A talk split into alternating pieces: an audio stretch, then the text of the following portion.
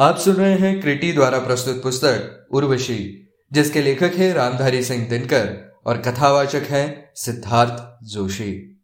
चतुर्थांक। विस्मृताभिनय सर्व यत्पुरातन वेदितम। शशाप भरत कोपात वियोगास्त्य भूतले। एष दीर्घायु राजायुजार्यात मात्र। एव उर्वश्या कमपि निमित्तवेक्ष मम हस्ते न्यासीकृत। स्थान, महर्षि चवन का आश्रम। महर्षि की पत्नी सुकन्या उर्वशी के नवजात को गोद में लिए खड़ी है। चित्रलेखा का प्रवेश होता है। सुकन्या अच्छा तू आ गई चित्रलेखे? निंदिया मुन्ने की अकस्मात तेरी आहट पाकर यो उछट गई है। मानो इसके मन में जो अंबर का अंश छिपा है जाग पड़ा हो सुनते ही पदचाप स्वर्ग की भू पर। यह प्रसून छविमान मही नभ के अद्भुत परिणय का, जाने पिता सदृश रस लोभी होगा क्षार मही का, या देवता समान मात्र गंधों का प्रेमी होगा। चित्रलेखा, मही और नभ दो हैं, ये सब कहने की बातें हैं। खोदो जितनी भूमि, शून्यता मिलती ही जाएगी, और व्योम जो शून्य दिखता उसके भी अंतर में भांति भांति के जलद खंड घूमते और पावस में कभी कभी रंगीन इंद्रधनुष भी उग जाती है। सुकन्या, और इंद्रधनुषी के उगने पर विरक्त अंबर की क्या होती है दशा?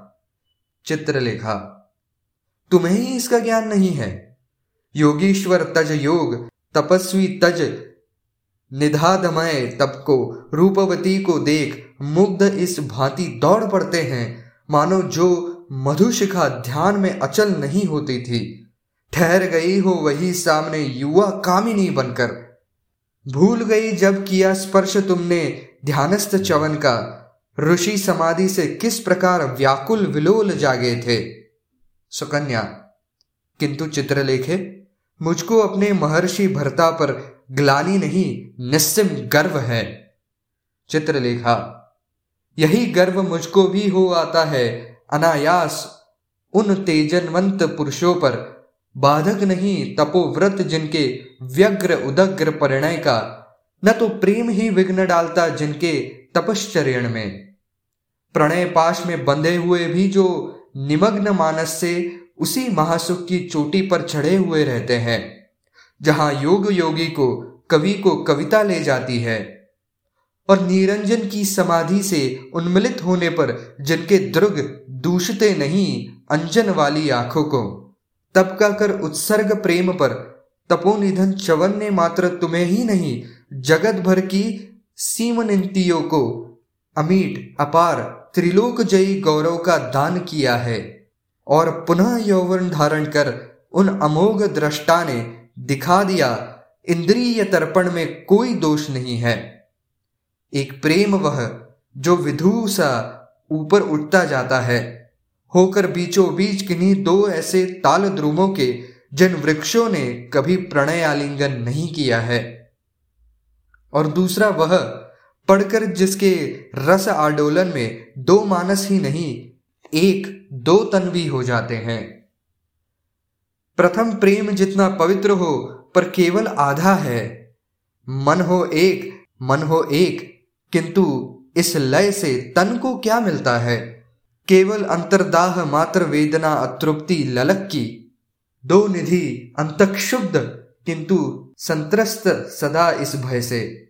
बाँध तोड़ मिलते ही व्रत की विभा चली जाएगी। अच्छा है, मन जले, किंतु तन पर तो दाग नहीं है। मृषा तर्क, मन मलिन हुआ तो तन में प्रभा कहाँ है? तन मन का यह भेद सुकन्ये मुझे नहीं रूचता है। बलिहारी उस पूर्ण प्रेम की, जिसकी क्षिप्र लहर में केवल मन ही नहीं, अंग संज्ञा भी खो जाती है। धन्य त्रिया वह जो बलिष्ठ नर की पिपासु बाहों में आँख मूंद, रसमग्न, प्रणय पीड़न असह्य सहती है, जैसे बहता कुसुम तरंगित सागर की लहरों पर। धन्य पुरुष जो वर्ष वर्ष निष्काम, उपोषित रहकर जठरानल को तीव्र क्षुधा को दीपित कर लेते हैं। सतत भोगरत नर क्या जाने तीक्ष्ण स्वाद जीवन का। उसे जानता वह जिसने कुछ दिन उपवास किया हो। सदा छा में पली प्रेम यह भोग नीरत प्रेमी का, पर योगी का प्रेम धूप से छाया में आना है। सुकन्या एक चारिणी, में क्या जानू स्वाद विविध भोगों का? मेरे तो आनंद धाम केवल महर्षि भरता है। योग भोग का भेद अप्सरा की अबंध क्रीड़ा है। गृहिणी के तो परम देव आराध्य एक होते हैं। जिससे मिलता भोग, योग भी वही हमें देता है। क्या कुछ मिला नहीं मुझको दयिता महर्षि होकर? शिखर शिखर उड़ने में जाने कौन प्रमोद लहर है? किंतु एक तरु से अलग सारी आयु बिता देने में जो प्रफुल्ल घन, गहन शांति है, वह क्या फिर मिलेगी नए नए फूलों पर नित उड़ती फिरने वाली को? नहीं, एक से अधिक प्राण नारी के भी होते हैं तो फिर वह पालती खिलाकर क्या विभिन्न पुरुषों को? और पुरुष कैसे जी लेता है पाए बिना हृदय को? स्यात मात्र छू भित्ति योशिका के शरीर मंदिर की धनु प्रसून उन्नत रंग की जहाँ चित्रकारी है। पर ये चित्र अचीर भवों के धनुष सिकुड़ जाएँगे, छूटेगी अरुणिमा कपोलों के प्रफुल्ल फूलों की। और वक्ष पर जो तरंग यौवन की लहराती है, पीछे समतल छोड़ जरा में जाकर खो जाएगी। तब फिर अंतिम शरण कहाँ उस हतभागी नारी की? यौवन का भगनावेश, वह तब फिर किसे रुचेगा? यहाँ देव मंदिर में भी तब तक ही जान जाते हैं, जब तक हरे भरे मृदु है पल्लव प्रसून तोरण के, और भित्तियों के ऊपर सुंदर सुकुमार त्वचा है। टूट गया यदि हर्म्य देवता का भी आशु मरण है। इसलिए कहती हूँ, जब तक हरा भरा उपवन है, किसी एक के संग बाँध लो तार निखिल जीवन का, न तो एक दिन वह होगा जब गलित म्लान अंगों पर क्षणभर को भी किसी पुरुष की दृष्टि नहीं विरमेगी। बाहर होगा विजन निकेतन, भीतर प्राण तजेंगे। अंतर के देवता त्रुषित भीषण हाहाकारों में। चित्रलेखा, कौन लक्ष्य? सुकन्या, जिसको भी समझो। चित्रलेखा, मैं तो त्रुषित नहीं हूँ, न तो देवता ही व्याकुल मेरे प्रसन्न प्राणों के। दृष्टि जहाँ तक भी जाती है, मुझे यही दिखता है जब तक खिलते फूल वायु लेकर सुगंध चलती है, खिली रहूँगी मैं, शरीर में सौरभ यही रहेगा। सुकन्या, सो केवल इसलिए कि तुम अप्सरा सिद्ध नारी हो। विलगित कभी कहाँ होता यौवन तुम अप्सरियों का? पर यौवन है मात्र क्षणिक छलना इस मर्त्य भुवन में। ले उसका अवलंब मानवी कब तक जी सकती है? अप्सरिया जो करे, किंतु हम मर्द योषिताओं के जीवन का आनंद कोश केवल मधुपूर्ण हृदय है। हृदय नहीं त्यागता हमें यौवन के तज देने पर, न तो जीर्णता के आने पर हृदय जीर्ण होता है। एक दूसरे के उर में हम ऐसे बस जाते हैं, दो प्रसून एक ही वृत्त पर जैसे खिले हुए हों। फिर रह जाता भेद कहाँ पर, शिशिर घाम पवास का एक संग हम युवा, संग ही संग हम वृद्ध होते हैं। मिल देते खेप, अनुधत्त मन विभिन्न ऋतुओं को एक नाव पर चढ़े हुए हम उदधी पार करते हैं। अप्सरिया उद्विग्न भोगती रस जिस चिर यौवन का, उससे कहीं महत सुख है जो हमें प्राप्त होता है। निश्चल, शांत, विनम्र प्रेम भर उनके उत्सर्जन से। चित्रलेखा सचमुच, यह सुख अप्रमेय है। मन ही नंदी निलय है। क्षण भर पाकर हृदय दान, जब उतना सुख मिलता है, तब कितना मिलता होगा यह सुख उन दंपतियों को, जो सदैव के लिए हृदय उत्सर्जित कर देते हैं। किंतु सुकन्ये, डरी नहीं तू? जब तेरे स्पर्शन से मुनिसप्तम खंडित समाधि को कोपाकुल जागते थे, क्रुद्ध तापसों से तो अप्सरिया भी डर जाती हैं। सुकन्या, डरी नहीं मैं? हाय चित्रलेखे कौतूहल से ही मैंने तनिक पलक खींची थी, ध्यान मग्न मुनिवर की, पर नयनों के खुलते ही उद्भासित रंध्र युगल से लगा, अग्नि ही स्वयं फूट कर कड़े चलते आती हो। और नहीं कुछ, एक ग्रास में मुझे लीला जाने को रंच मात्र भी हिली नहीं, निष्कंप चेतना हीना खड़ी रही उस भयस्तंभ पीड़िता असंग मृगी सी जिसकी मृत्यु समक्ष खड़ी हो मृग रिपु की आँखों में। पर मैं जली नहीं, तक्षण पावक ऋषि के नयनों का परिणत होने लगा स्वयं शीतल मधु की ज्वाला में, मानो प्रमुदित अनल ज्वाल जावक में बदल रहा हो। नयन रक्त पर नहीं कोप से, आसव की लाली से सहसा फूट पड़ी स्मृति की आभा ऋषि के आनंद पर लौट गया मेरी ग्रीवा पर आकाश हाथ प्रलय का। जो ही हुई सचेत की ज्वाला से सुगबुगा उठी मैं, पट संभाल कर खड़ी देखने लगी बंक लोचन से। अब जाने क्या भाव सुलगते हैं ऋषि के मुख पर। उद्विग्न ही उठे मुनीश्वर, बोले अमृत गिरा से, सौम्य, हो कल्याण कहाँ से इस वन में आए हो? सुरकुल की सूची प्रभा या कि मानव कुल की तनया हो? कहा मिला यह रूप? देखते ही जिसको पावक की दहकता मिट गई। स्थाणु में पत्ते निकल रहे हैं। वरण करोगी मुझे? तुम्हारे लिए जरा को तजकर शुभे, तपस्या के बल से यौवन में ग्रहण करूँगा। प्रौढ़ मेघ, पादप नवीन, मदकल, किशोर, कुंजर सा। डरो नहीं, यह तपोभंग च्यूति नहीं, सिद्धि मेरी है। पहले भी जब हुआ पूर्ण कटु तप, महर्षि करदम का स्वर्ग नहीं, ऋषि ने वर में नारी मनोज्ञ मांगी थी। सो तुम सम्मुख खड़ी तपस्या के फल की आभासी, अब होगा क्या अपर स्वर्ग जिसका संधान करूँ मैं? हरि प्रसन्न यदि नहीं, सिद्धि बनकर तुम क्यों आई हो? मणिमाणिक्य नहीं तब केवल एक रत्न तापस का, शुचिस्मिते, मैं वही रत्न तुमको अर्पित करता हूँ। हम तुम मिलकर साथ रहेंगे जहाँ पर्णशाला में। शुभे स्वर्ग वरदान मांगने वहाँ स्वयं आएगा। चित्रलेखा, कीर्तिमान की कीर्ति, साधना भावुक तपोव्रति की, जो रसमय उद्वेग त्रिया के उर में भर सकती है। वह उद्वेग भला जागेगा मणि माणिक्य मुकुट से। धन्य वही जो विभव नहीं यश को अर्पित होती है। सुकन्या, चित्रे, मैं भर गई। न जाने किस अपार महिमा से प्रथम प्रथम ही उठा जाग नारित्व विभासित होकर।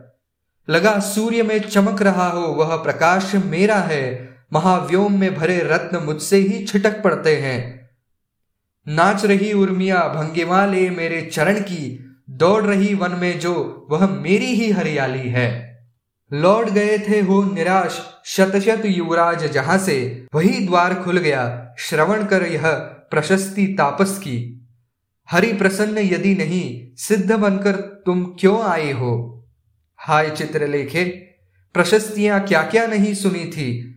किसे नहीं मुख में दिखा था पूर्ण चंद्र अंबर का, नयनों में वारुणी और सिपी की चमक त्वचा में? पर अदृश्य जो देव पड़े थे गहन गूढ़ मंदिर में, उनका वंदन कान किसी ने कहा कभी गाया था?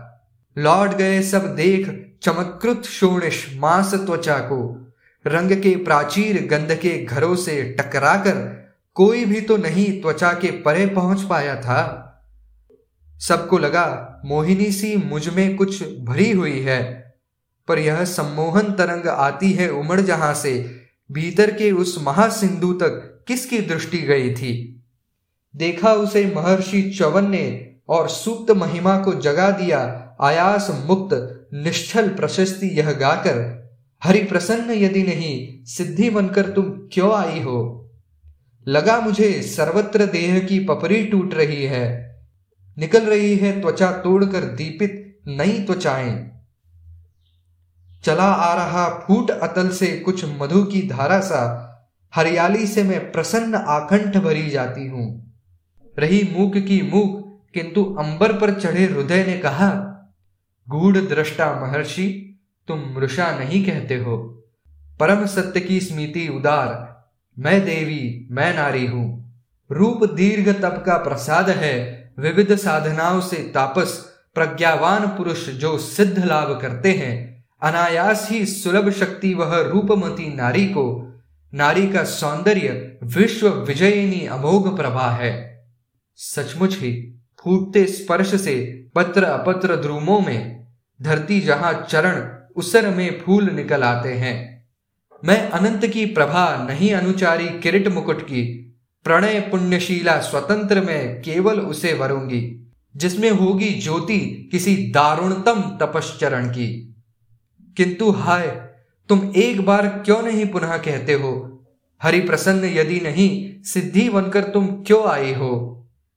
चित्रलेखा, उफ्री मादक घड़ी प्रेम के प्रथम प्रथम परिचय की, मरकर भी सीखी, मधु मुहूर्त, यह कभी नहीं मरता है। जब चाहो साकार देख लो, उसे बंद आँखों में। पर मैं क्यों इस भांति स्वयं कंटित हुई जाती हूँ? प्रथम प्रेम की स्मृति भी कितनी पुलक पूर्ण होती है। चवन पूज्य सारी वसुधा के पर असंख्य ललनाएँ उन्हें चाहती है अपार श्रद्धा, असीम गौरव से। नारी को पर्याय बताकर तपसिद्धि भूमा का सचमुच स्त्रिया जाति को ऋषि ने अद्भुत मान दिया है।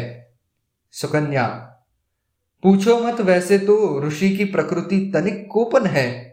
मन की रचना में निविष्ट कुछ अधिक अंश पावक का। किंतु नारियों पर सचमुच उनकी अपार श्रद्धा है। और सहज उतनी ही वत्सलता निरीह शिशुओं पर। कहते हैं, शिशु को मत देखो अगंभीर भावों से। अभी नहीं ये दूर केंद्र में परम गूढ़ सत्ता के। जाने क्या कुछ दे, स्वप्न में भी हँसते रहते हैं। स्यात भेद जो खुला नहीं अब तक, रहस्य ज्ञानी पर अनायास ही उसे देखते हैं ये सहज नयन से, क्योंकि दृष्टि पर अभी ज्ञान का केचुल नहीं चढ़ा है। जिसके भी भीतर पवित्रता जीवित है शिशुता की, उसे अदोष नर के हाथों में कोई मैल नहीं है। जब उर्वशी यहाँ आई थी पुत्र प्रसव करने को, ऋषि ने देखा था उसको, क्या कहूँ किस किस ममता से? और रात के समय कहा, चिंतन गंभीर गिरा में। शुभे त्रिया का जन्म ग्रहण करने में बड़ा सुयश है। चंद्राहत कर विजय प्राप्त कर लेना वीर नरों पर बड़ी शक्ति है। शुचिस्मृते, शूरता इसे कहता हूँ, और नारियों में भी श्लथ गर्भिणी सत्वशीलता को देख मुझे सम्मानपूर्ण करुणा सी हो आती है। कितनी विवश, किंतु कितनी लोकोत्तर वह लगती है।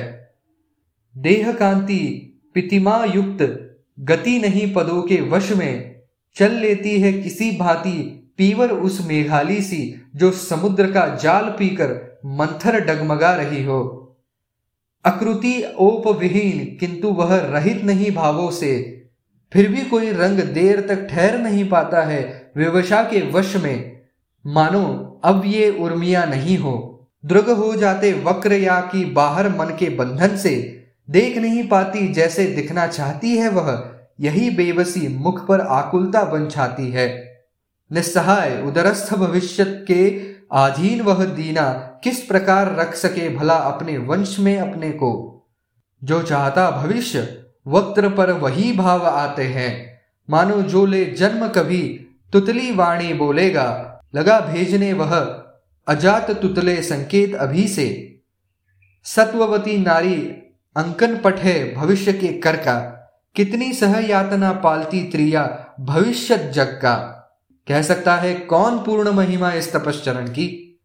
और प्रसुता के समीप से जब ऋषि आए थे, बोले थे, उर्वशी, अभी देखा, कैसी लगती थी? पड़ी हुई निस्तब्ध सीमित पीड़ा की शांत कुहू में।